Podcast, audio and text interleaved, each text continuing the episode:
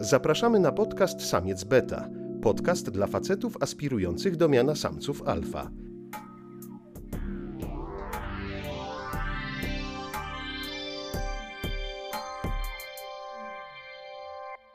Zapraszają Mateusz Płocha i Szymon Żurawski. Słuchacz do nas napisał. Mhm. Napisał tak. Byłem kiedyś na grupce samców alfa, ale kiedyś nie wytrzymałem i napisałem im komentarz i mnie zbanowali, ale ostała mi się taka perełka. I oto jest ta perełka. E, Jest to post z tej grupy, nie napisany przez tego słuchacza, ale post brzmi tak. Witam, nazywam się Piotr i pomimo, że mam 30 lat, nigdy nie byłem w związku. Kilka razy umówiłem się w życiu z kobietami z Tindera, ale pierwszy raz zauważyłem zainteresowanie kobiety, gdy siedzieliśmy w herbaciarni. Kazała mi się przybliżyć do siebie, a w kilku wiadomościach po spotkaniu w tą niedzielę pisała, że tęskni i chciałaby się spotkać. Jak pisałem, że idę spać, to napisała szkoda, że osobno. Na spotkaniu rozmawialiśmy, czym się zajmuje, czy chciała mieć dzieci, o rodzinie, czy ma rodzeństwo i tym podobne. A później wyszła z inicjatywą, że przejdziemy się na spacer i pokazała mi Piotrków i opowiadała, tu jest poczta, parki, tu pracuję itp. I mam problem teraz, o czym rozmawiać na kolejnym spotkaniu. Brakuje mi tematów do rozmowy, nie należy do osób wygadanych i jakoś mocno inteligentnych, a ona znów nauczycielka. Chciałbym teraz kupić kwiaty na kolejne spotkanie albo czekoladki Merci i powiedzieć, zanim to dam, że słyszałem, że kobiety lubią dostawać prezenty i jej to wręczyć. A całusę mogę jej dać, czy zapytać się, mogę cię pocałować. To jest tak trochę nieskładnie napisane, więc przepraszam cię. W emocjach na pewno ktoś pisał. Chyba, w emocjach. Yy, Będę Ci bardzo wdzięczny za pomoc. Bardzo mi na tym zależy. Każda pomoc na wagę złota. Jestem amatorem, ale mam dość samotny i chciałbym wreszcie to zmienić. Więc ważny to jest kontekst. Jest to Mhm. post napisany na właśnie takiej grupie samców alfa. Post jest bardzo miły. Tak. Ma bardzo miłą treść i no powiedziałbym, że no, chyba raczej wrażliwy chłopak. Nie, nie, nie, nie powiedziałbym, że jest właśnie natesterowanym, No to jest sterowany. na, natestosterowanym samcem alfa, gościem, który y, po prostu kipi testosteronem. Prosi tutaj o wskazówki i komentarze są takie pod tym postem. Strzelaj. Oj, masa nauki przed tobą. Zacznij od totalnych podstaw. To jest jeden, a drugi to jest masa nauki jak wyżej. Uważaj na samotne matki po karuzeli. Taka łatwo cię urobi. Ja to się obawiam, czy przypadkiem tobą nie będą zainteresowane same te, co wybawiły się i chcą teraz jelenie lub samotną matką. Cokolwiek to znaczy, więc uważaj. No tak, więc dzień dobry, witamy was, drodzy słuchacze. To była erata do poprzedniego naszego odcinka. Tak, no, y, bo te kobiety takie są złe.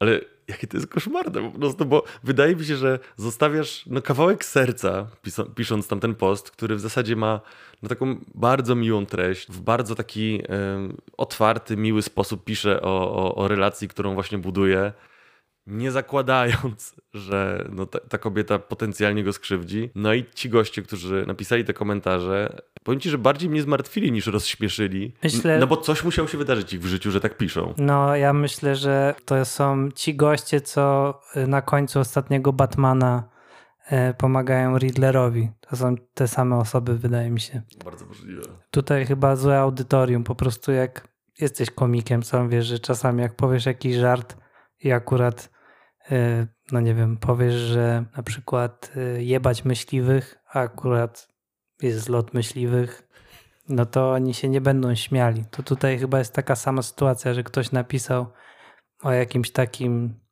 romantycznej relacji, żeby tam właśnie coś chciał nawiązać, a to chyba nie ta grupa. Ale też daje mi trochę otuchy ten post pod takim kątem, że chyba jestem otoczony przez całkiem spoko kolegów.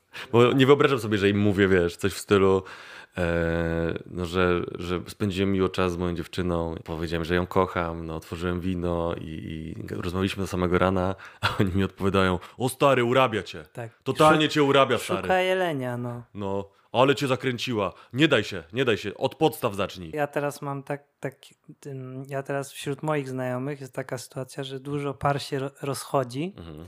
i bardzo to jest dziwne, no bo jakby ileś lat widzisz jedną osobę z drugą osobą i teraz one się rozchodzą i zaczynają randkować, spotykają jakieś kolejne osoby.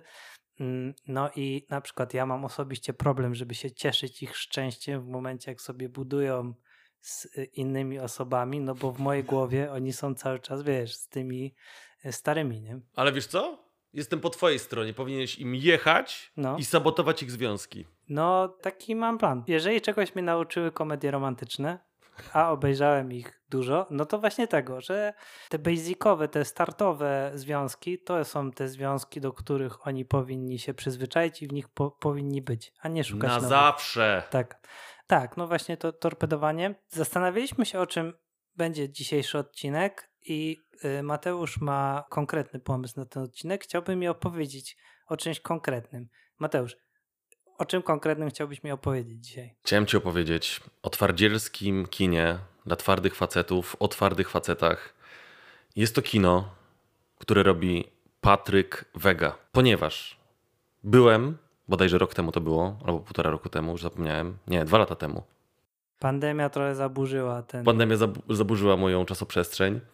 Widziałem film Pętla Patryka Wegi i jest to najbardziej wegowy film w historii filmów Patryka Wegi.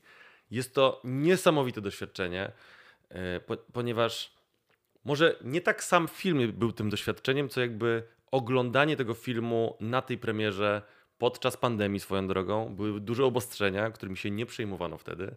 Oczywiście ludzie siedzieli w miarę w maskach, ale była, y, był ciekawy przekrój ludzi w ogóle na tej premierze. Tacy strasznie kolorowi ludzie z napisami, wiesz, Versace, Gucci, ale tacy, którzy po prostu no, no mieli to wypisane na czapkach, na, na butach i to było takie bardzo, taki duży przepych. By, byli ci goście, co się nazywają królowie życia. Była ta Dagmara, ta co Mhm. zajmowała się sutenerstwem. A propos, a propos Gucci, czy opowiadałem ci, jak jeden z komentatorów Polsat Sportu dostał e, zakaz komentowania na kilka meczy? Otóż e, trwał mecz Manchester City Atletico Madryt i wszedł na boisku Jack Grealish, który Mhm. kosztował 80 milionów dolarów Manchester City i Jack Grealish jest młodym Anglikiem, który jest taki hip, więc został twarzą Gucci. Mhm. I Marcin Fedek, który komentował ten mecz y, w, w Polsacie właśnie, oglądałem sobie ten mecz z moją dziewczyną, y, która nie patrzyła w ogóle na, na to boisko i sobie coś tam robiła. No i wchodzi ten Grealish i on niedawno właśnie podpisał kontrakt, został twarzą Gucci. No, big deal. Big No. deal. I Marcin Fedek to właśnie mówi, że no tu wchodzi Grealish, nie idzie mu w tym Manchester City, ale właśnie został twarzą Gucci. Mhm. No i tak zawiesił głos na chwilę i po chwili mówi: No, a moja koleżanka taka jedna to mówi czasami Gucci Sorucci. O kurwa.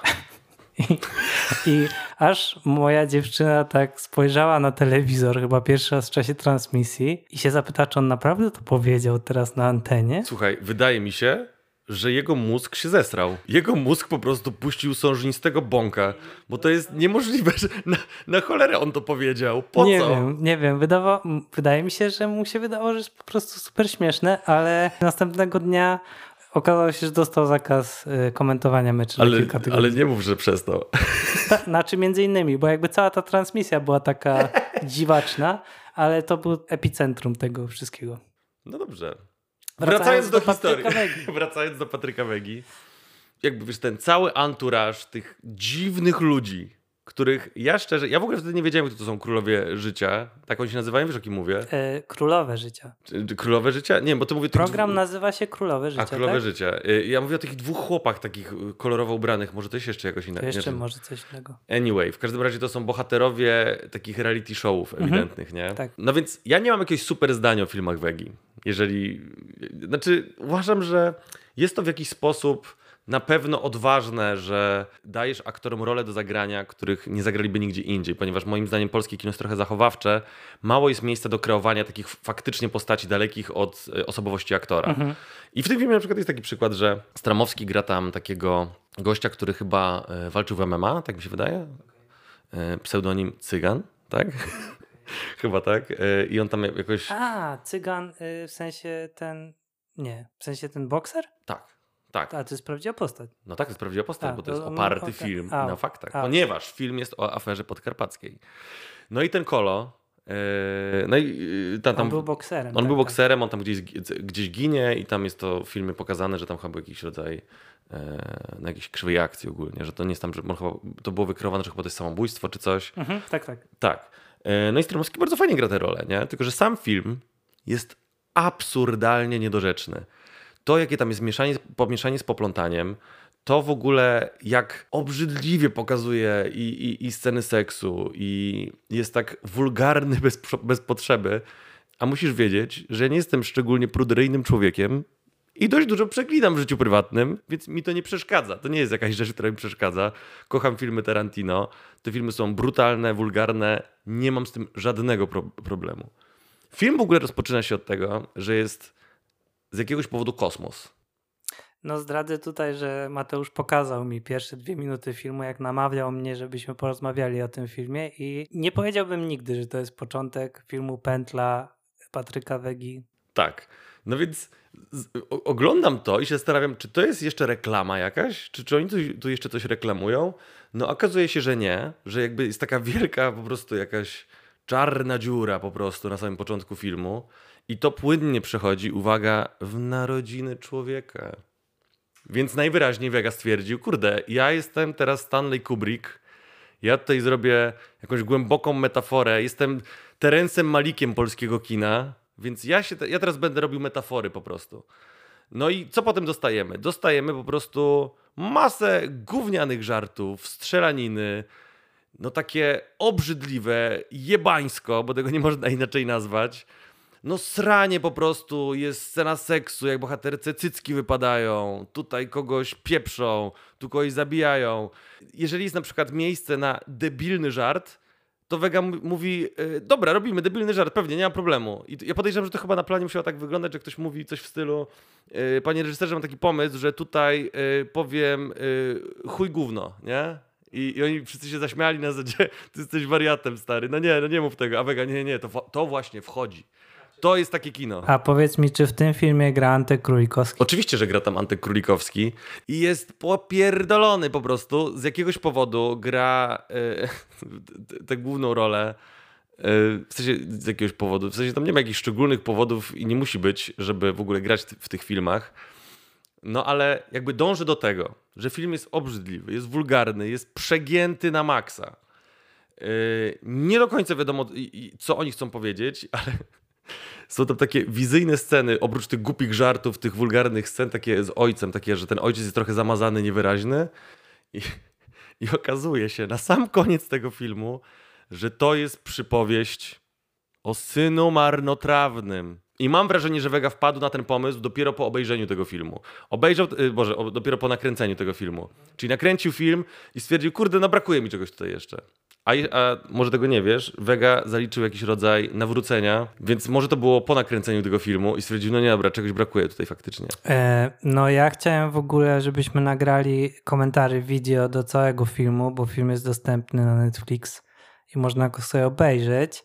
Tutaj Mateusz stwierdził, że to jest to za, za dużo. To jednak jest za dużo. To, to może być zbyt, zbyt mocne doznanie. Chociaż wydaje mi się, że w takim wymiarze, jeśli y, nasi słuchacze chcą obejrzeć film, przy którym będą chlali i, i się śmiali i szydzili i będą uprawiali tak zwany hate watching, no to myślę, że ten film jest całkiem niezły do tego. No to chyba całe kino pana Patryka Wegi to właśnie jest y, bardzo dobry. Znaczy ja szanuję na pewno to, że mm, on robi to za tam swoje pieniądze, skąd one się wzięły i tak dalej, no to tam inna sprawa, ale nie prosi PiSu o to, żeby, y, im, że mu to, żeby mu to tam dofinansowali, nie? Yy, to prawda. I chociaż zastanawiam się, czy tutaj nie poszły jakieś pieniądze, ale chyba, chyba nie. Chyba nie. Chyba nie. Ale pamiętam też yy, z filmu, z filmu pa, pamiętam też mm, najlepsze lokowanie produktu to było w filmie chyba y, Polityka. O Jezu, to tutaj też jest bardzo naprawdę straszne blokowanie. I tam. Cinkciarz.pl. Tak, oczywiście, cinkciarz. oczywiście, że tak. No. Więc film teoretycznie opowiada już o aferze podkarpackiej, o tym skorumpowaniu i tak dalej, a to nagle ciach, cinkciarz.pl i to jest wprost po prostu cinkciarz.pl. To w sensie nie jest jakoś szczególnie ograne. To nie jest tak jak w Bondzie, że on po prostu jedzie fajnym autem, które jest po prostu mhm. dało kasę na film i, i, i, i czujesz, że oni ci wpychają to auto do gardła. Tu się nikt nie pierdoli z tym. To jest po prostu wprost, dostaniesz, dostajesz na ryj i tyle. No i po tym filmie e, no wychodzą, wychodzą wszyscy twórcy. E, okazuje się, że w ogóle ludzie, którzy byli pierwowzorami bohaterów tego filmu, byli na sali i wchodzą na brawa. Tylko musisz wiedzieć, że oni w tym filmie są przedstawieni jak najgorsze gangusy, najgorsi ludzie świata, W sensie nie czułem się jakoś szczególnie bezpiecznie na tej widowni, no bo to byli przedstawieni, naprawdę byli przedstawieni jak najgorsi możliwi ludzie po prostu, nie? Oni wychodzą, brawko, wszystko Z super. perspektywy najgorsi. Najwyraźniej może oni stwierdzili, że są super przedstawieni w tym filmie. I uwaga, tutaj wychodzi do braw pan, który jest podpisany i naprawdę widziałem to yy, na napisach. Opieka duchowa nad filmem i wychodzi ksiądz. A, myślałem, że mówisz o tych znanych jakby... Mm, no w środowisku mówi się o tym, że na planie filmów Wegi są tak zwani opiekunowie y, merytoryczni i to są osoby, które widziały różne rzeczy na mieście i one jakby doradzają różne tam. A tak. Czy to tak było, To czy jest tak nie prawda. było? To jest prawda, to też słyszałem o tym, że on się ko- konsultuje faktycznie, tylko jaki to może być rodzaj konsultacji? Ja nie wierzę, że ci ludzie, którzy faktycznie brali jakiś udział w półświadku, będą ci mówili 100% prawdy i tylko prawdy. Wiadomo, że będą podkolorowywać, będą siebie stawiali w jakimś tam określonym świetle. No więc, no nie wiem, czy pan Wega jest trochę naiwny? Chyba trochę tak. A może to na przykład oni też się dorzucają do tych filmów. Bardzo możliwe. To też jest, jest oczywiście jakiś rodzaj prawdopodobieństwa. Mnie najbardziej oburza to, że robisz film, który jest paskudny i w przesłaniu, i w formie, i we wszystkim, i nagle opakowujesz to w jakąś duchową formę niby i mówisz, że to jest w ogóle o Bogu i coś tam. W sensie to jest tak rodzaj zakłamania okropnego. Jest oczywiście ciągle ten wątek takiego no po prostu męskiego kina w jakimś tam wymiarze. Najwyraźniej Vega uważa się za, za, jakiegoś takiego właśnie pana samca alfa. Polecam ci, nie wiem czy widziałeś kiedyś, był z nim wywiad chyba w Tok FM-ie, taki trochę dłuższy, w którym on bardzo wprost mówi o swojej metodzie, jak to wygląda. I w skrócie wygląda to tak, że on jako socjolog prowadzi badania socjologiczne, za które tam chyba zdaje się wydaje jakieś pieniądze, patrzy czego ludzie chcą i on im to daje. I niestety chyba ta metoda nie do końca się już sprawdza, no bo ostatnie jego filmy no nie były jakimiś wielkimi sukcesami tak jak tamte. Więc to, ten rodzaj wyczucia, który on ma, chyba nie do końca jest czymś, co się sprawdza. No w sensie, to jest trochę tak jak z- jak z tym filmem Bubble yy, na Netflixie, nie wiem czy widziałeś. Jada, Jada, A, wiem, Jada tak, Apatow. widziałem. Y, W sensie widziałem trailer, ale nie, nie jakoś mnie nie zachęcił, żeby całe obejrzeć. No więc nie polecam, no bo film się trochę nie udał, co potwierdzają też i recenzje krytyków i widzów, bo to jest film o pandemii, który trochę robi taką jakąś szyderę z pandemii. No i to nie działa. Nie działa dlatego, że te wszystkie żarty już były wypowiedziane. Mhm. Wydaje mi się, że funkcjonuje w środowisku filmowym takie poczucie, że na zasadzie, żeby złapać jakiś temat szybciej niż wszyscy inni i coś o nim powiedzieć. Tak, no ale niestety robienie filmów to trwa długo. Nawet jak, nawet jak Patryk Wega ma dosyć szybki proces od pomysłu do, do wypuszczenia filmu do kina, no to Steel to jest półtorej roku pewnie. Mhm, mhm. A nie to, co w podcaście. My to możemy, dzisiaj ktoś do nas pisze, my to już nagrywamy i to idzie sobie dalej. Ale ciekawe jest to, co mówisz o tym męskim kinie i połączeniu z opakowaniem tego w jakiś taki właśnie religijny koncept. No bo przecież jak się nad tym zastanowić, to wszystkie te ojciec chrzestny i tak dalej, tam też jest przecież ten wątek taki właśnie religijny, bardzo mocno wyeksponowany. No tak, ale to jest smaczne. Nie? Ja nie mam, pro, ja, ja sam jako ateista nie mam jakiegoś szczególnego pro, problemu z samą religią w danym filmie i że idzie za tym jakiś wątek taki, no nie wiem, uduchowiony. Co mnie to obchodzi? Nie? W sensie nie obchodzi mnie to, co ktoś wyznaje, jeśli robi dobre kino, tak? Ale tu jest to takie, no to jest takie, to takie pozbawione finezji kompletnie. Nie? Mhm. No tak, ale chodzi mi tylko o to, że gdzieś to zawsze idzie ze sobą mm, pod rękę, że no tutaj jakby zabijamy, jesteśmy twardzi tego śmego, ale mamy ze sobą Pana Boga, więc y, no to nie można nam nic zarzucić, no bo Pan Bożko jest z nami, no to co No chyba, chyba tak. Możliwe, że to tak, on sobie to tak tłumaczy. Może on potrzebuje, mówiąc górnolotnie, pewnej równowagi w życiu. Jak yin i yang. Trochę zła, trochę dobra. Ale w sumie jak się tak zastanowić, y, nie wiem co Pan Patryk robił zanim robił filmy, ale no y, ja jestem w stanie sobie jakby jestem w stanie uwierzyć w to, że on w pewnym momencie zaczął uznawać siebie za naznaczonego przez jakąś siłę wyższą, że on tutaj musi teraz masą popowiadać o ważnych rzeczach i, i żeby być takim przekaźnikiem jakichś większych tam idei, nie? Chyba tak. Wydaje mi się, że ja oczywiście tego nie wiem e, i chyba ty też nie. E, jesteśmy sławni. Jeszcze. Jeszcze! Ale jest trochę tak, że to ci musi zmieniać po prostu myślenie w ogromnym stopniu. Zwłaszcza kiedy nie osiągniesz jakiegoś takiego, jakiejś takiej dojrzałości, powiedzmy do tej trzydziestki, powiedzmy jak, jakiejkolwiek mózgowej, Mhm. Że masz pewne rzeczy poukładane i dostajesz ciągłą uwagę na zasadzie, że jesteś po prostu w centrum uwagi. Nikt z tobą w zasadzie nie prowadzi normalnej konwersacji, tylko to zawsze jest podszyte jakimś rodzajem podziwu, jakiegoś rodzaju, że chcesz coś od tej Tak, osoby tak, tak. no to to ci musi zmieniać myślenie. Ja podejrzewam, że wśród takich ludzi jak właśnie pan Vega, być może włącza się taki syndrom, że Jezu, jestem wspaniały, jestem, ja jestem po prostu sumieniem narodu, jestem najważniejszy. No, No. tak, bo tutaj jest ta masowość y, ogromna, a też przy tych pierwszych filmach też raczej taki recenzencki też sukces, nie? W sensie, że wiadomo, że są te dwa takie okresy główne w twórczości pana Wegi, czyli ten powiedzmy pitbullowy, ten pierwszy taki, e, no i ta druga faza, gdzie tam kobiety mafii i cała reszta. A zobacz, to też jest jakiś rodzaj wyrachowania moim zdaniem, bo na przykład wydaje mi się, że Vega zdawał sobie sprawy, sprawę z tego, że polskie kino nie do końca potrafi zagospodarować kobiety w ciekawy sposób. Tak. Więc on mówi, dobra, to ja zrobię tutaj takie właśnie kino o kobietach, ale właśnie takich po prostu, które tutaj rządzą, nie? No ale to są karykatury, to nie są pra prawdziwe osoby, nie? Że w sensie nie wydaje mi się, żeby to były też osoby godne czy naśladowania, czy bycia jakimś rodzajem wzoru. To jest trochę tak jak w tym ostatnim filmie y, o tym mafiozie o Nikosiu, tak? Mhm.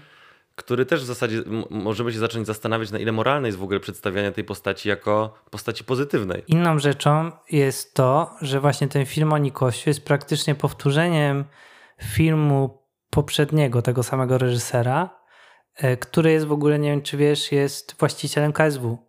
Tak, tak, tak, tak. I na przykład ja mega szanuję to, że on, e, no bo to KSW w ogóle pierwsze gale to były, wiesz, w hotelu, tam siedem osób, jakby nikogo to nie interesowało i oni jakby z tego zrobili rzeczywiście produkt e, premium sportowy.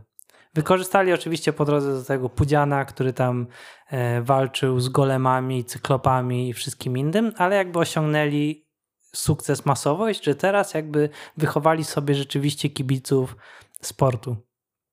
I, e, I teraz jakby ten gość stwierdził, że on zawsze chciał robić kino i on będzie sobie robił kino i te jego filmy są zgrabne. W sensie Ja uważam, że tak. Ja się zgadzam. Mi się na przykład podobało, jak pokochałam, e, jak pokochałam gangstera. jak zostałem gangsterem? Czy jak ten, poko- ten pierwszy, ten z, Yy, z Kowalczykiem. Czyli jak zostałem gangsterem. Tak, tak, jak zostałem. Tak, ta tak, druga tak. część to jest jak pokochałam gangstera.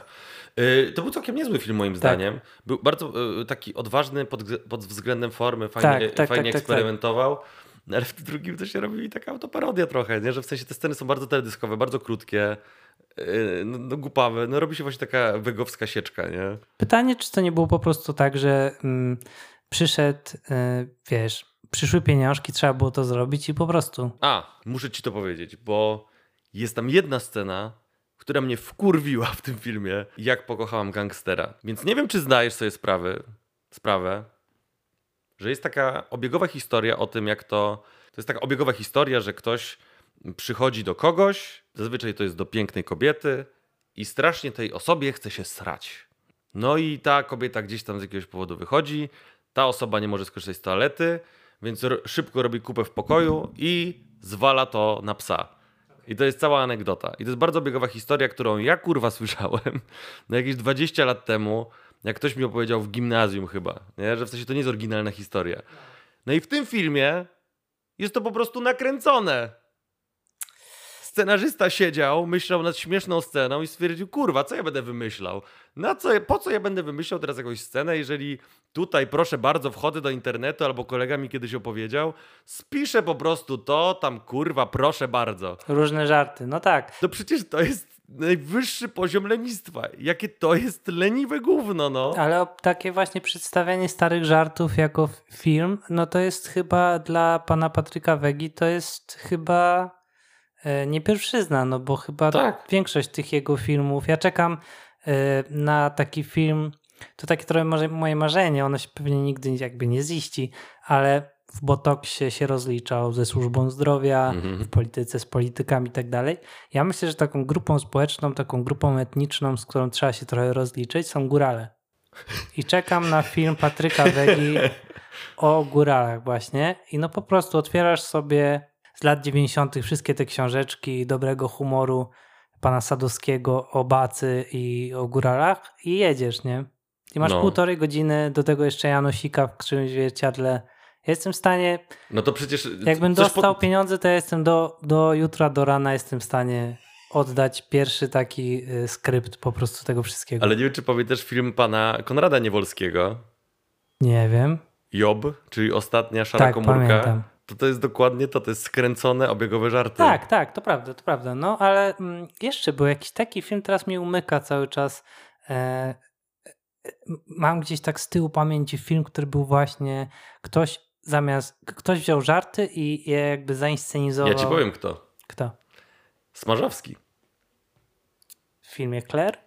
Yy, chyba, tam chyba, chyba nie, ale pamiętam w drogówce, że było parę momentów, A, tak, w których prawda. po prostu są wrzucone obiegowe żarty. To teraz taka opinia, może niepopularna. Film Wesele 1 to jest mój ulubiony polski film. Tak, świetny. Uwielbiam, to jest prawda, pokazana w krzywym zwierciadle. Trochę byłem na takich weselach. Ja to lubię, to mi się podoba, jest jakaś historia, początek. Co więcej, ja ci powiem, ja bardzo lubię Smarzowskiego. I właśnie, a ja nie lubię. W sensie uważam, że wesele y, pierwsze to, to był ostatni. To był trochę jak Wes Andersona Grand Budapest Hotel, że to było opus magnum i teraz już jest. y, Czy ty widziałeś może teledyski, które robi pan Smarzowski? Nie, który on robi? No to polecam sprawdzić. W sensie nie, nie uważam. Nie, nie powiem tego. po prostu, no tak, po prostu mi się y, większość filmów tych, tych nowszych już nie podoba. Tak to, tak to zamknę. Znaczy, ja się zgodzę z jedną rzeczą a propos jego filmów, że na jakimś etapie to się trochę robi torture porn. I trochę chyba wydaje mi się problemem też jest to, że on stał się zakładnikiem trochę na pewnym etapie ci młodzi ludzie jak osiągają sukces zaczynają otaczać się jesmenami, którzy im tylko przytakują, e, którzy mówią, że wszystko jest ekstra i tak dalej. Wydaje mi się, takie, takie mam przeczucie, że z panem Smarzowskim może być podobnie, że na, tych wcześniej, na tym wcześniejszym etapie kariery, jak był jeszcze tym twórcą takim, który wchodził wyżej, otaczał się osobami, które były w stanie mu powiedzieć ej, to jest słabe, nie rób tego, ej, to ten. A teraz wpadł już jakby w to, że jest panem Smarzowskim, e, nikt mu nie powie, że to jest złe, że to jest jakby nie takie. E, I te filmy są, mam wrażenie, niemrawe, nie? Trochę się boję obejrzeć Wesele 2. A ja tylko powiem, że się z tym nie zgadzam. Jakby pan Smarzowski tego teraz słuchał, ja chętnie zagram jakiś epizodzik, nie ma problemu. Yy, wiesz, Szymon, musisz sobie zdawać sprawę. Ja jestem cały czas aktorem. No wiem, Bardzo właśnie. rzadko gram Zdałem sobie z w tego filmach sprawę. i serialach. Ja nie mogę sobie takiego rantu zrobić tutaj. Vega to tam jeszcze jebać. No ale tam są największe pieniądze. Myślę, że jakbyś raz zagrał u pana Wegi, A, A- powiem ci, że chyba to wcale nie jest tak, a z tym wydaje hajsem. mi się, że... Nie, bo e, nie, czekaj, czekaj, bo ja akurat wiem o tym a propos hajsu. E, jeśli chodzi o hajs u pana Wegi, no to za takie pomniejsze rulki, no to, on, to, nie, są, nie, to nie są dobre pieniądze. No dobra, pomniejsze ról. Ja... Ale za, jeżeli jesteś na przykład, nie wiem, Piotrem Stramowskim, no to zakładam, że tam chyba stawka jest raczej zadowalająca. Tak, ale ja na przykład w ogóle, mm, bo ja mieszkam przy placu Szembeka, ja widziałem w ogóle jak tutaj kręcili w pandemii film. Pamiętasz ten moment, jak się zaczęła pandemia właśnie i było Mhm. mówione, że No był skandal, no bo tak, no to to było tutaj, Tak, z 200 metrów stąd. Ja akurat szedłem po bułki do sklepu, które pani mi podawała, wiesz, gdzieś tam w trzeciej siatce. tak, w trzeciej siatce opakowana w ogóle z foliówką na twarzy, a tutaj wiesz, idę, a tutaj kamery w ogóle jakieś pościgi robią. Oczywiście oni nie mieli żadnego pozwolenia w ogóle na to, więc to było na dzika kręcone, że po prostu wiesz, jeden gościu stanął, że niby wstrzymują ruch, no i liczyli pewnie na to, że akurat policji nie będzie, akurat nikt tego nie sprawdzi. Kurde, Vega to jest po prostu Janusz biznesu filmowego. No to jest No i ewidentnie wbijasz to. i robisz, nie? W sensie... Tak, bija, robi, co mi tam będą patrzeć, co mi będą mówili. Ja tutaj jestem twórcą, przedsiębiorcą, robię swoje. No tak, no i wydaje mi się, że to jest jakby dobre podejście. A też a propos, no myślę, że Mateusz masz szansę, bo jedna z głównych postaci wydaje mi się może wypaść z obiegu, jeśli chodzi o kalejdoskop gwiazd pana Patryka. Co, Antoni Królikowski? Myślę, że tak. Mm, kurde, ja mam tak, że... e, W ogóle też disclaimer mały dla słuchaczy i słuchaczek. No Tutaj jak zaczęliśmy robić podcast, to co tydzień, co kilka dni wychodzą nowe newsy o Antku i on trochę się pcha, żeby się nim zająć w odcinku, ale stwierdziliśmy, że to jest zbyt oczywiste, żeby, żeby się pochylić nad tym tematem. Nie, trochę nie kopię się leżącego. To prawda. Nie uważasz? W sensie ja już mam tak, że to jest tak, yy, mówiąc kolokwialnie i wprost, przeruchany temat. I tam ewidentnie, ja, mam, ja się bardziej o niego martwię, niż chciałbym się z tego pośmiać, wiesz? To Ja jest jestem, etap. ja y, nie wiem, czy oglądałeś program Przez Atlantyk. Nie. Bardzo polecam. Y, Ktoś wpadł na pomysł TVN-ie, jakiś producent, producentka, że ej, wyślijmy Romana Paszkę, kapitana, przez Atlantyk łódką i wsadźmy mu tam jakichś randomowych totalnie ludzi i wsadzili tam tak. Natalię Przybysz, Natalię, Natalię Przybysz Tak. tam jest? Natalia Przybysz. Ja spotkałem Natalię Przybysz we wrześniu na obozie za X-u. No i coś tam gadaliśmy sobie i ten. I ona właśnie mówiła, że bierze udział w takim projekcie, ale nie może powiedzieć, co to jest, ale że to będzie totalnie dziwaczne i totalnie fajne, nie? Ale nie mogła powiedzieć w ogóle, co to jest. Ja myślałem, że może jakiś agent albo coś takiego. No agent to był sztos. I słuchaj, Natalia Przybysz, Leroy, Jezu, czemu ja o tym nie wiem? W sensie słyszałem o tym programie i, i tylko przez pryzmat Antoniego Królikowskiego. No słucham, co kto tam jeszcze był? Maja Hirsch. E, Maja Hirsch, e, która chyba tym programem chce wrócić do grania rzeczy, tak mi się wydaje. Nie wiem, nie jestem pewien. Ona nie gra? To jest świetna aktorka. Absolutnie. Nie wiem. Ja ją bardzo lubię. Nie Bardzo wiem. świetną. Jest Renata, która jest prezentowana w programie jako wellness coach i jako była Czekaj. dziewczyna Kuby Wojewódzkiego, okej. co jest chyba, w sensie jakby to jest jedna z pierwszych rzeczy, jakie mówią o niej. Że to jest wellness coach, naprawdę? nie, nie. Że, z, A, że jest dziewczyna- znana z tego, że była dziewczyną Kuby Wojewódzkiego. No, Straszne bycie definiowanym przez faceta, z którym byłaś, nie? i jeszcze przez takiego faceta, nie? No, takiego chłopa. No. I oprócz, oprócz nich jeszcze jest Antek Królikowski i e, Zygmunt Miłoszewski, pisarz. A, tak, to słyszałem i to mnie chyba najbardziej zdziwiło. Skąd tam się Zygmunt Miłoszewski wziął? Tak, i jeszcze szóstą osobą, a nie, to i wszyscy. I To oni wszyscy. Jeszcze jest drugi kapitan i cztery osoby z obsługi, które ich nagrywają, jakby ten. No, dziwaczne to jest strasznie. Leroy jest kolegą Bosaka i całej reszty tam tych gamoni. Ale wiesz, może już nie. No właśnie z tego, co tam jakby mówi, no to chyba styl. Mm, A na przykład mm, na przykład Natalia, no to jest jakby serce po lewej stronie, raczej mocno No tak, tak. nie jemy zwierząt, tego typu rzeczy. Płyną sobie przez ten Atlantyk. I natykają się w pewnym momencie na ponton pusty, gdzie są jakieś, wiesz, rzeczy, ludzi. No i co, już nabuzowanie? Jezu, chodźcie, kurwa, co to? Nie. Jakby jest takie, że uchodźcy, ale raczej jest takie, że tam nikogo nie ma, nie? W sensie to jest pusty ponton. Aha. Pusty ponton i tam są tylko jakieś rzeczy, ludzi, którzy nie wiadomo, wpadli do wody, może się uratowali, może coś, może to jest tylko pusty ponton z rzeczami, jakimiś tam butami dzieci, no jakieś takie w ogóle rzeczy. I oczywiście tam wszyscy raczej dramat, nie? W sensie, że jakby, wiesz, uderza cię, że tutaj ludzie po prostu, wiesz, próbowali uciekać do lepszego życia i pewnie im się nie udało, nie? I w tym samym momencie, w tym samym momencie dokładnie, jak tam właśnie Natalia czy Renata są rozbite jakby tym, co tam się dzieje, akurat ryba zaczyna brać. I Leroy z Antkiem się rzucają na tą wędkę, którą założyli i dawaj tą rybę wyciągają z wody, jak stoją przy tym, jakby przy tym cały czas pontonie, wyciągają tą rybę i dawaj ją tam w głowę biją. I potem jakby jest tak budowana narracja oczywiście, że a ta Natalia nie chce jeść mięsa. Co to takie ryba? Ryba to nie mięso przecież, czemu ona tak nie chce? Okej, czyli wszystko jest kreowane na kontraście i na jakimś y, y, y, g- generowaniu konfliktu między nimi, tak? Tak, ale jakby jest y, takie przyjęte, podejrzewam, to jest normalne, to nie jest normalne, no jakby pi, pi, pi, zawsze jest, wiesz, no, wegetarianizm czy weganizm, no przecież to nienormalne przecież to jest. Mhm, A mhm. tutaj właśnie Liro i Antek są jako ci, wiesz, Prawilne chłopaki dobre. takie zwykłe chłopaki. Zwykłe nie? chłopaki, I się okazuje prostu- w ogóle, oni tam o tym opowiadają, że oni w ogóle się znają. Wcześniej się znali, jako chyba tam jedyni po prostu z osób, które brały udział, że gdzieś tam tu się przecięli na imprezę, tu coś tam, tu ten. I co jest ciekawe z perspektywy dzisiejszej, cały ten program jest budowany na zasadzie, że Antek tam jedzie, bo za chwilę już zostanie ojcem i on bardzo czeka na to dziecko, nie może się doczekać, jak to ono się urodzi, że tutaj jest tym mężem i że koniec z tymi imprezami i on teraz będzie taki, wiesz, ten.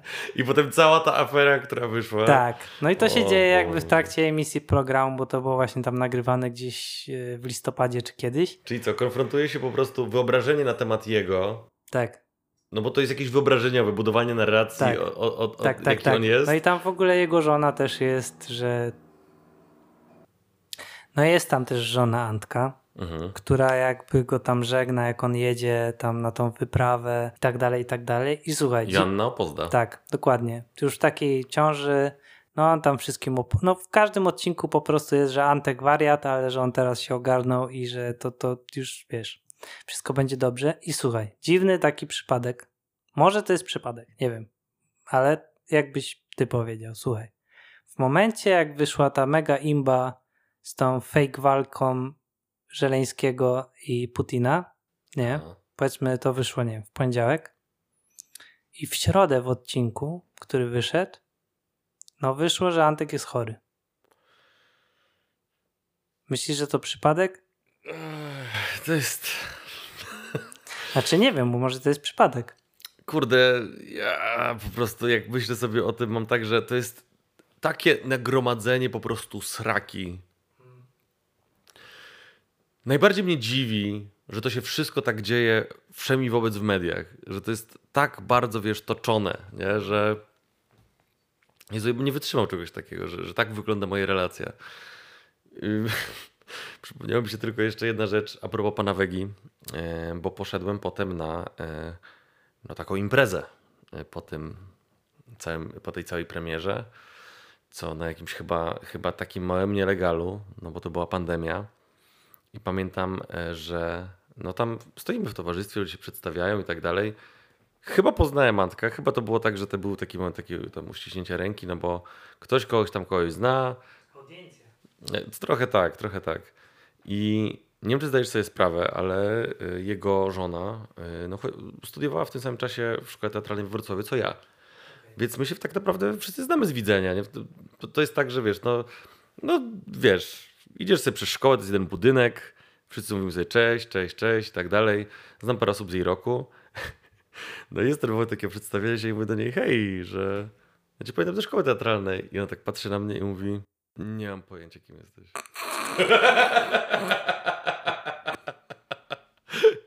I zastanawiam się, czy to jest moje niezapamiętalne ryło.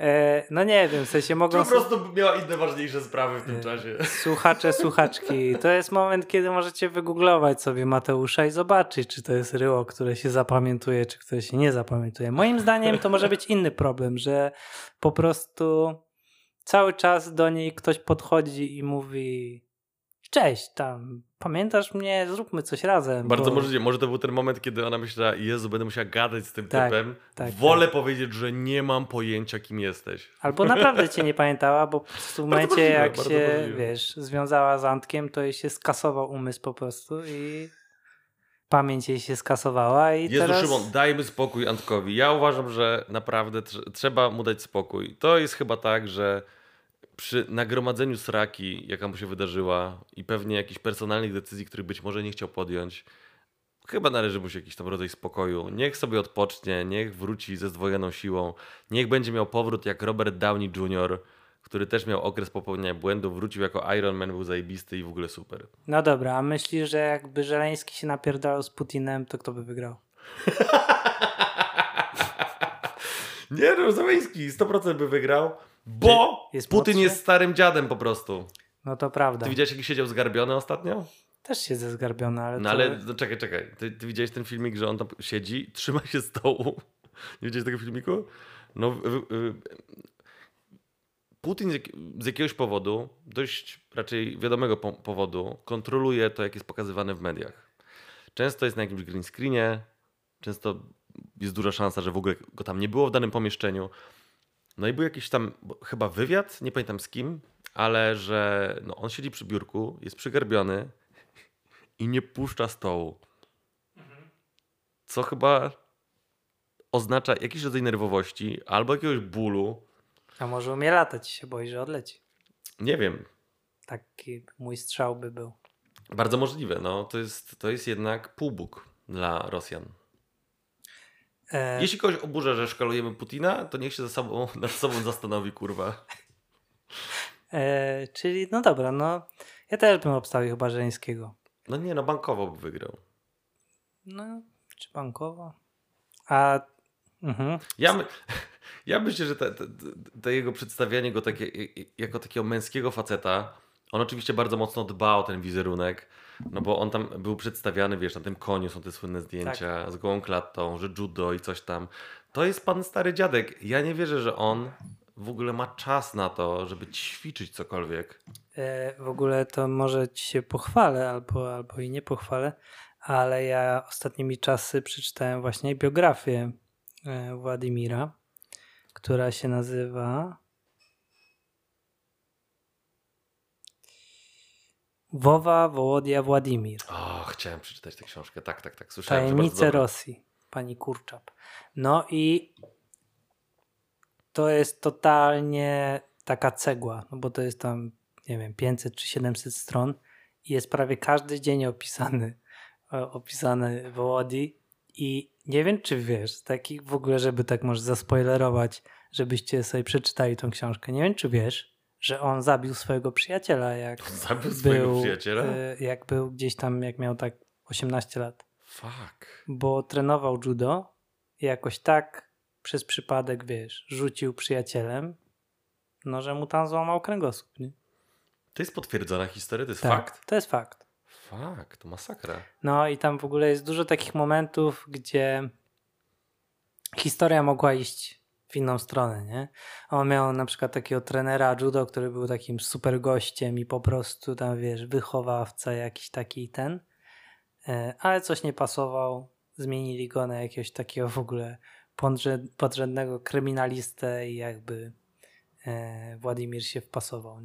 Biorąc pod uwagę, jak on ma ogromny wpływ na życia tylu osób, no to warto, myślę, to przeczytać, nie? W sensie Mhm. tak jak warto A, znać... i to jest bardzo ważne, to, to nie jest książka, która wyszła teraz, na, na jakimś hypie. Tak, tak, tak, że ona no jakby była, to jest no masywna cegła, że ona jakby była zbierana jakiś dłuższy czas, nie? Bo ostatnio widziałem na stacji benzynowej biografię Putina, taką A, no, no. względnie cienką, ale Żeleńskiego w ogóle są cztery książki, biografie na, na, na rynku polskim.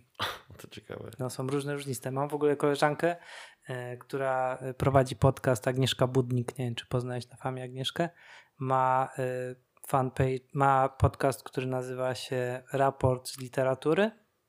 No i właśnie teraz tam przygotowuje e, recenzję chyba właśnie biografii Żeleńskiego, nie? A, to nie, to ja nie słucham takich rzeczy, bo trzeba czytać książkę, rozumiesz? No ja, ja niestety ostatnimi czasy robię bardzo duży research do naszych programów I i pogrążasz się tak, trochę.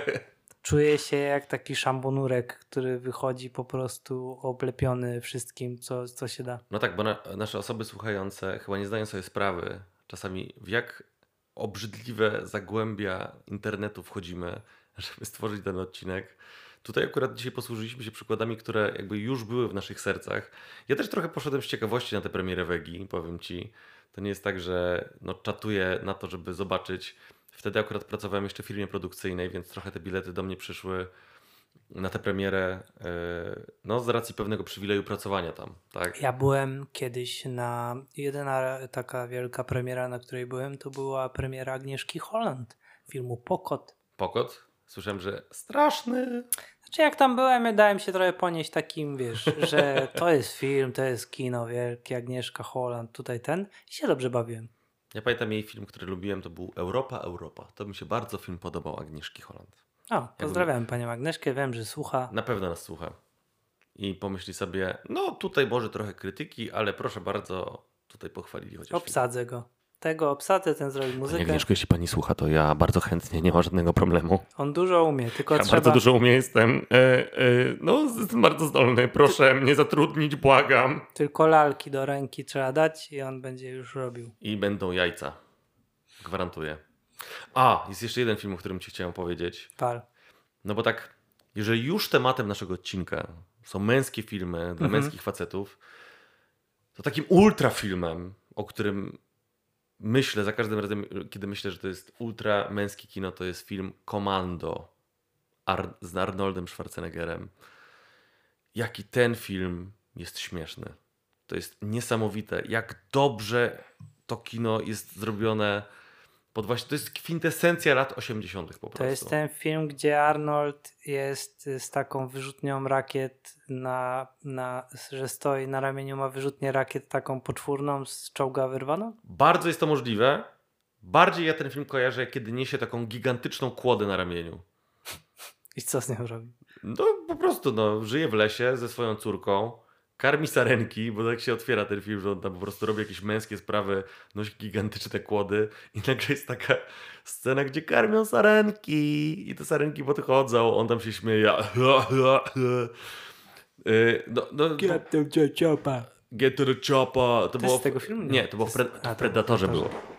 A swoją drogą, Predator, zajebisty film. Ja bardzo, bardzo lubię ten film. I uważam, że zupełnie serio, to jest naprawdę dobry film. Ja pamiętam, jak, ja pamiętam, jak w jednym wywiadzie Sylwester Stallone opowiadał o właśnie ich rywalizacji e, z Arnoldem właśnie w tych latach 80., no to był pik tego i właśnie opowiadał, że jak e, że odpowiadali sobie na filmy, nie? że jak Arnold zrobił Komando, to Sly zrobił Kobrę?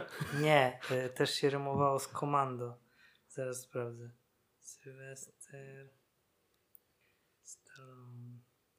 E, dobra, to nie było tak śmieszne, bo musiałem sprawdzić i to nie było tak śmieszne, bo to chodzi o to, że film Komando Aha. był odpowiedzią na film Rambo.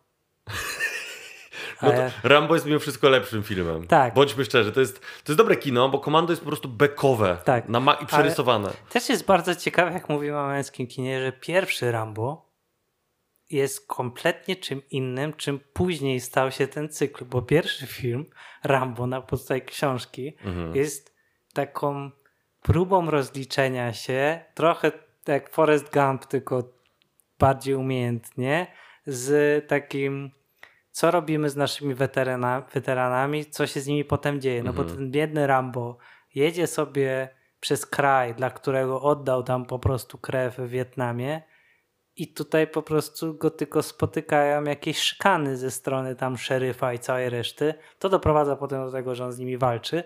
No ale jakby to jest ten core konfliktu, że po jednej stronie mamy tych Amerykanów, którzy nie szanują weteranów, a po Mhm. drugiej stronie weterana.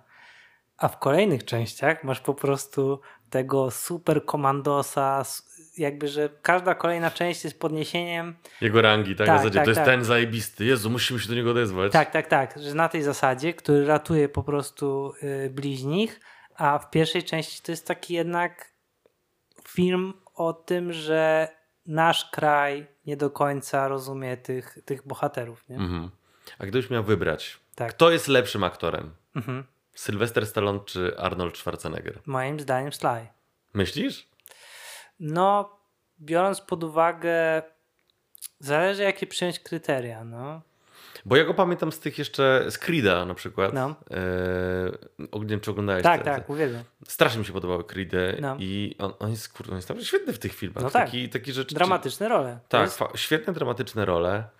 Mm, ale też nie można odmówić Schwarzeneggerowi też dobrych ról. W sensie ja uważam, że się świetnie sprawdza w tych filmach. Nie mam poczucia, że on jest jakoś głęboko przerysowany. Ja uważam, że to jest dobry aktor. Mr. Freeze w Robin, Batman i No Robin dobra, dobra, okej, dobra. o, dobra, wygrałeś. Ale po drugiej stronie jest znowu Sly w Uwaga, mamuśka strzela. O Jezu, nie pamiętam tego filmu. Nie wiem, czy znasz tą historię, ale w ogóle tam była taka akcja, że, mm, że został wkopany w to Sylwester, bo y, to był właśnie szczyt ich walki o rolę i ktoś mu powiedział, producenci, że jeżeli on tego nie weźmie, to Arnold zrobi ten film. I że to No jest tak. w ogóle sztosowy A na bazie ich- scenariusz. A na bazie ich pewnie rywalizacji on jego Tak. przykład... A, to czekaj, to może się wiąże z tym, bo ostatnio oglądałem wywiad ze Schwarzeneggerem, w którym on mówił, że wkopał Slaja w, robienie, w zrobienie złego filmu. Tak, no to właśnie ten może film. to był film. Tak, tak, Tak. tak, No bo to jest film, który jest bezsprzecznie uznawany za najgorszy film, e, jakby licząc od Rockiego, nie? No bo jakby tak trzeba liczyć w zasadzie karierę Sylwestra, no bo wcześniej on grał w tych y, tam softcore'owych tam historiach takich, Mm. gdzie tam był tym stalionem, ale też mm, jest w ogóle ciekawa historia, w, już się powoływałem wcześniej gdzieś w którymś poprzednim naszym odcinku na e, biografię Toma Cruza, Mhm. i nie wiem, czy wiesz, ale Sylwestra Stallone szwagier jest lekarzem w Hollywood Aha. I robi operacje różnym osobom. I był zamoczony w to w pewnym momencie, że ukrywał związek Toma Cruza z kimś tam. Z jakimś chłopem, na pewno. Nie, nie, nie, nie, z kobietą, Kurde, no dobra. y, z Sofią Vergarą chyba, O, bo Tom Tak? Cruise był związany z Sofią Vergarą, tak. o, to ciekawe połączenie. lata temu, bo mm, według tej książki mm, scjentolodzy szukają cały czas gwiazd, które by ich otworzyły na nowe mniejszości etniczne. Mhm. No i tak jak Tom Cruise jest dla białasów, e, Will Smith jest dla czarnoskórej publiczności, to Sofia Vergara miała być tą osobą, która otworzy na latynoską jakby. No ale to nie pykło, bo ona tam się nie dała w to wrobić. Mhm. E, Penelope Cruz też się nie dała w to wrobić, uciekła z tego, no bo przecież też była związana z Tomem Cruzem. I osobą, która, mm, która właśnie dla latynoskiej publiczności jest tą osobą, jest ten gość, co grał e, ten, co w Antmanie gra tego takiego kombinatora. Co ty, on jest scjentologiem? Tak, on jest scjentologiem. Kurde, Też, tak go lubiłem. też to dla mnie było wielkie zaskoczenie. w ogóle i- bym się nie spodziewał, że tak, ten To aktor. prawda, no. A to, ale tak, no tak, on bo jest też znany z ról dramatycznych. Tak, i też ta aktorka, która gra w tej podręcznej, nie? Tak, to też było dla mnie zaskoczenie, ale oni akurat wiem, że ona tam grała. No. Nie?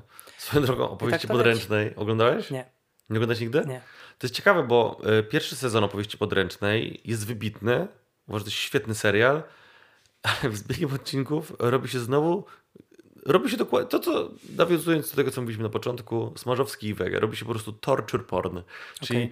na jakie jeszcze sposoby możemy torturować kobiety w Czyli serialu? męskie kino, po prostu zamykamy też męskie kino. No właśnie, z, z, z, w taki dość ironiczny sposób robi się to bardzo antykobiece, tak z mojej perspektywy. Nie wiem, może się mylę, może ma to jakiś głębszy cel i tak dalej, ale naprawdę miałem poczucie, że jest to za dużo, że, że, że ja naprawdę nie mam ochoty na to patrzeć, że ile można wymyślić sposobów na to, żeby upodlić tę główną bohaterkę. Nie? Że, że tam jest już taki brak nadziei, który potem się w tam późniejszych sezonach pojawia, no ale ja już miałem tak, że Jezu, czemu, czemu mam to robić sobie? Ale jest taki zabieg y, y, czasami, że tak szmacisz tego głównego bohatera, główną bohaterkę, żeby coś tam potem na końcu osiągnąć.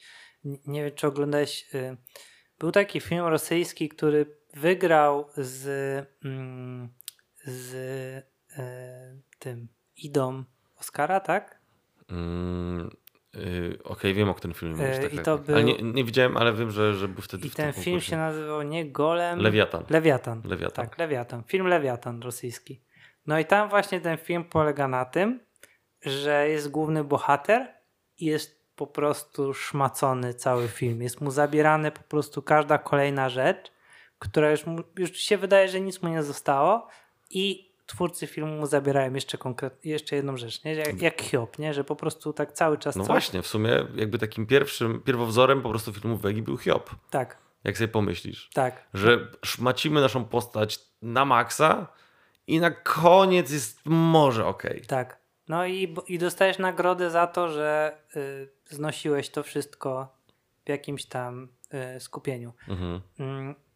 No ja Jezu, myślę, czy- Czekaj, czy my mamy wniosek, że Pan Bóg z Biblii Mhm. jest Patrykiem Wegą? mm, Sobie dość hardkorowe są te historie, jakby, sobie, jakby, jakby, jakby się tak zastanowił nad tym. no jest ta teoria, że opowiadamy cały czas w kółko te same historie. Mhm. To Patryk Wega bardziej biblijnie je opowiada. Tak. Wiesz ja co, przekonałem się. Dobra, masz rację. Więc y, zatoczyliśmy to, w tą godzinkę takie kółko, ale wydaje mi się, że no tak, odpowiedzieliśmy sobie na to pytanie. Patryk Wega jest nowym e, ewangelistą. Czyli jeżeli y, Pismo Święte było jakby pisane przez natchnionych Duchem Świętym, no to można powiedzieć, że Patryk Wega no jest jakby kontynuatorem tego dzieła Mhm. na jakimś tam poziomie. Słyszysz, jak ktoś puka? To inkwizycja. No, możliwe. Ja bym chciał jeszcze na koniec ym, puścić fragment jednego nagrania, które pokazałem ci wcześniej, jak włączyłeś telewizor i trochę mnie przyłapałeś na tym, co ja oglądam. Więc czy Mateusz, no bo jakby już w poprzednim odcinku trochę narysowaliśmy tą sytuację, że teoretycznie twój związek się rozpada. Mhm. No i jakby biorąc mm, te nauki, które samiec Alpha James ci dał, ty ruszasz w miasto, żeby no y, poznać kogoś. I słuchaj, czy, czy łapałbyś kogoś za rękę, tak? No, jeśli miałbym wypełniać to, co mi Mhm. James zaleca, no to tak. Dobrze, więc ja bym chciał y, zaproponować Państwu kogoś, kto jest parę poziomów dalej niż James i żeby osoby zobaczyły sobie i posłuchały, bardziej posłuchały, co tam można dalej z trzymaniem za rękę i dlaczego można kobiety łapać za rękę i trzeba, trzeba nawet jak one tego nie chcą. Bardzo ważną rzeczą, jeśli chodzi o poznawanie nowych kobiet w ciągu dnia, jest tak naprawdę zjawisko szoku. Jak widzieliście na tych naszych filmach, które wrzuciliśmy na YouTube'a, to podchodzimy do większości dziewczyn od tyłu, łapiemy je za rękę i no widać, że one są przestraszone. Ja się spotkałem z opinią, że dużo po prostu facetów mówi, że ten strach to jest negatywna sprawa, że tak się nie powinno robić, że to jest po prostu bej w ogóle ale tak naprawdę ten strach to jest adrenalina, która wydzieliła się w ciele kobiety i to są emocje, które ona czuje. Więc jest to jak najbardziej dobra rzecz, pożądana. Co więcej, pozwala ci to po prostu, po, pozwala ci to ukierunkować te emocje w innym kierunku, zabrać ją na szybką randkę albo wprowadzić tą rozmowę z nią na wyższy poziom wibracji i, i złapać lepszy kontakt. Więc jak najczęściej staraj się wybić dziewczyny z rytmu, one często chodzą gdzieś do sklepu i są zamotane albo myślą o czymś innym, ale w momencie, kiedy ty podejdziesz od niej od tyłu albo zro zrobisz cokolwiek, co jest po prostu nieschematyczne i wybije ją z rytmu, na przykład złapiesz za e, przegub ręki czy za jakąś część ciała, biodro, to ona w tym momencie dozna szoku, nie będzie wiedziała, co się chodzi, czy to jakiś koleś przyszedł mnie obrabować i tak dalej. No ale z drugiej strony, jak zobaczy, że ty się uśmiechasz i że masz jakąś pozytywną intencję, którą chcesz jej przekazać, to jej reakcja będzie pozytywna, zacznie się śmiać. E, Więc jak najbardziej powinieneś się starać robić takie rzeczy i nie przejmować się tym, e, co mówi dużo tak naprawdę teoretyków, którzy nie działają w dzień, bo to, co tak naprawdę ona mówi na początku, czy na, że nawet się przestraszyła, nie ma tak naprawdę znaczenia. Najważniejsze jest to, co ona czuje. Tak naprawdę strach to są, e, tak jak już powiedziałem, emocje i powinno się dostarczać kobiecie na początku maksymalnie tyle emocji, ile jest się w stanie dostarczyć, e, bo to powoduje, że ona coś zaczyna podświadomie czuć.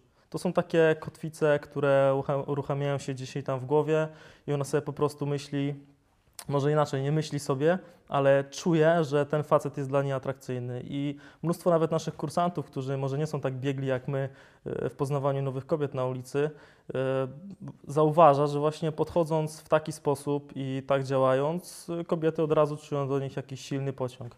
Więc polecam Wam naprawdę sprawdzić to, podejść do dziewczyny od tyłu, złapać ją lekko za barek, zatrzymać, kontakt wzrokowy, uśmiech i zacząć rozmowę. No dobrze, piękne to było nagranie. Mateusz, czy jakieś odezwa na koniec do osób? Tak, zżygałem się. O, ciekawe.